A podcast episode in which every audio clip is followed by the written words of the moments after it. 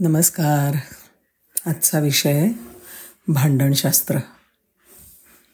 आपल्या आयुष्यातला सगळ्यात जास्त फुकट गेलेला वेळ कोणता? तर निरर्थक हेतुशून्य आणि फक्त मीपणा जपण्यासाठी भांडणात घालवलेला.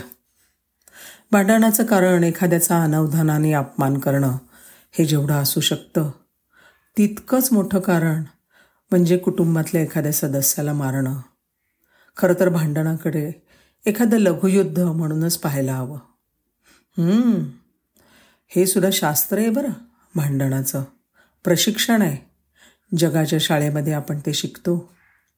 एक भांडण आपलं नियतीशी सुद्धा सुरू असतं. आतल्या आत पद्धत चुकली की आपण चुकतो. आणि जीवनाची रहस्य कायम गूढच राहतात. उत्तरं न मिळता नियतीशी झगडण्यातच सगळं आयुष्य निघून जातं. संतपदाला पोहोचणं प्रत्येकाला शक्य नाही.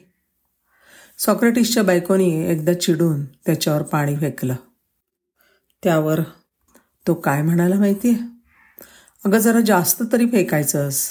आंघोळीचं काम झालं असतं. लोकमान्य टिळक आणि आगरकर यांचा वादसुद्धा एक आदर्श उदाहरण आहे भांडणाचं. लक्ष्मीबाई टिळक यांचं स्मृतिचित्र जर वाचलं तर लक्षात येईल की तापट व्यक्तींबरोबर भांडण टाळणं हीच खरी बुद्धिमत्ता आहे तेच खरं कौशल्य आहे. हे शिकून घ्यायचं असतं पण ते एकदा शिकून कधी होत नाही. आपल्याला ते आयुष्यभर शिकावंच लागतं. प्रसिद्ध शास्त्रज्ञांचे सुद्धा भांडणं आहेत.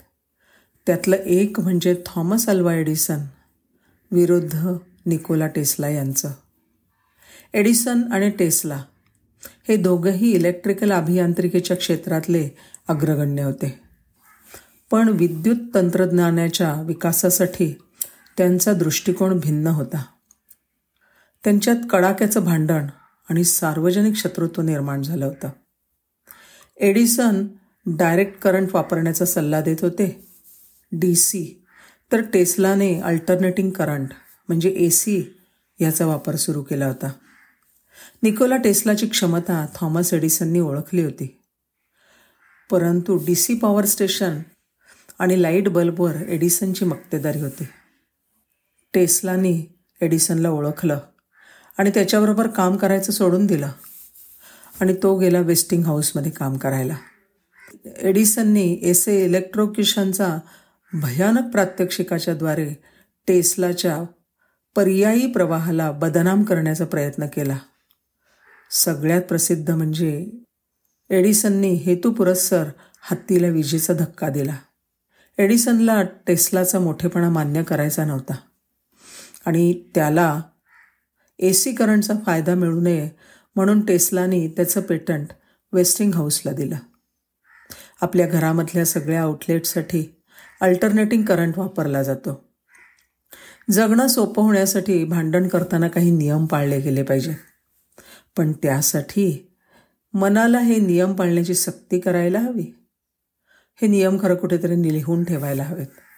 पण काही करून या नियमांना अनुसरूनच भांडण करायचं हे आधी पक्की केलं की भांडणं आणि तरीही आनंदाने जगणं किती सहज होतं ते. पहिला नियम आहे भांडणाचा तो म्हणजे मूळ मुद्दा आणि विषय बिलकुल सोडायचा नाही. आत्ता समोर असणाऱ्या समस्येपुरतंच बोलायचं.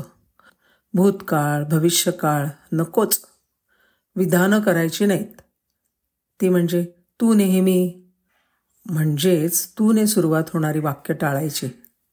नातेवाईक मित्रमंडळी यांचे उल्लेख वेळ वाया आणि प्रकरण हाताबाहेर घालवायचं असेल तरच करायचा.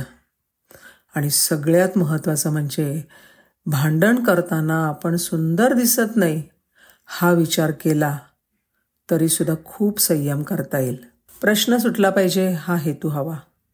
आणि भविष्यात पुन्हा हा प्रश्न निर्माण होऊ नये म्हणून तो सुटला पाहिजे अशी तळमळ पाहिजे. सगळ्यात महत्त्वाचा मुद्दा म्हणजे एका विषयावर एकदाच भांडायचं पुन्हा कधीच नाही. वेळ आणि शक्ती वाया जाऊ द्यायची नाही हे मनामध्ये पक्क हवं. आपल्या सगळ्या संस्कारांचा वाचनाचा शिक्षणाचा कस लागतो तो या भांडणाच्या परीक्षेत? त्यामुळे हे शास्त्र शिकलंच पाहिजे.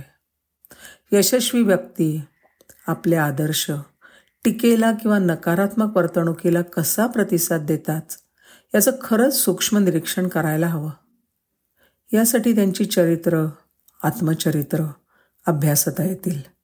सतत जिंकणारे शब्दात पकडणारे काही हुन्नरी कलाकार या क्षेत्रात पाहायला मिळतात. त्यांची स्मरणशक्ती दांडगी असते. शब्दांचे अचूक अर्थ त्यांना माहीत असतात. नवखे तर पार गोंधळून जातात यांच्यासमोर. हे मात्र जिंकूनसुद्धा आतल्यात हरलेले असतात. कारण कधीकधी जिंकण्यापेक्षा जे गमावलेलं असतं तेच मौल्यवान सिद्ध होतं. एकदा एका नवरा बायकोचं भांडण झालं. दोघांनी दोन कागद घेतले आणि एकमेकांचे दोष लिहायचे ठरवले. लिहून झाल्यावर बायकोनी दोषांचा कागद घडाघडा वाचून दाखवला आणि नवऱ्याने तिच्या हातात कागद दिला.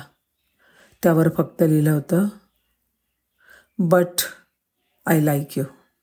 कधीकधी हारके जितनेवाले बाजीगर असतात ते असे. परंतु एक सांगू ज्ञानेश्वरी वाचताना सहज समजलेला भाव असा की आयुष्यात कुणावर फार काळ रुसू नये.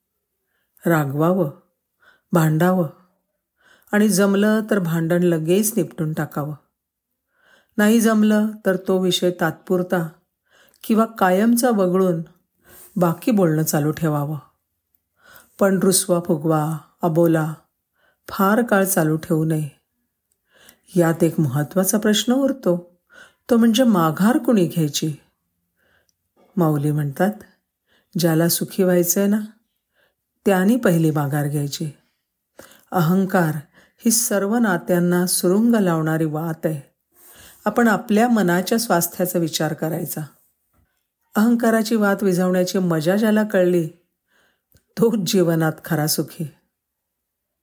धन्यवाद.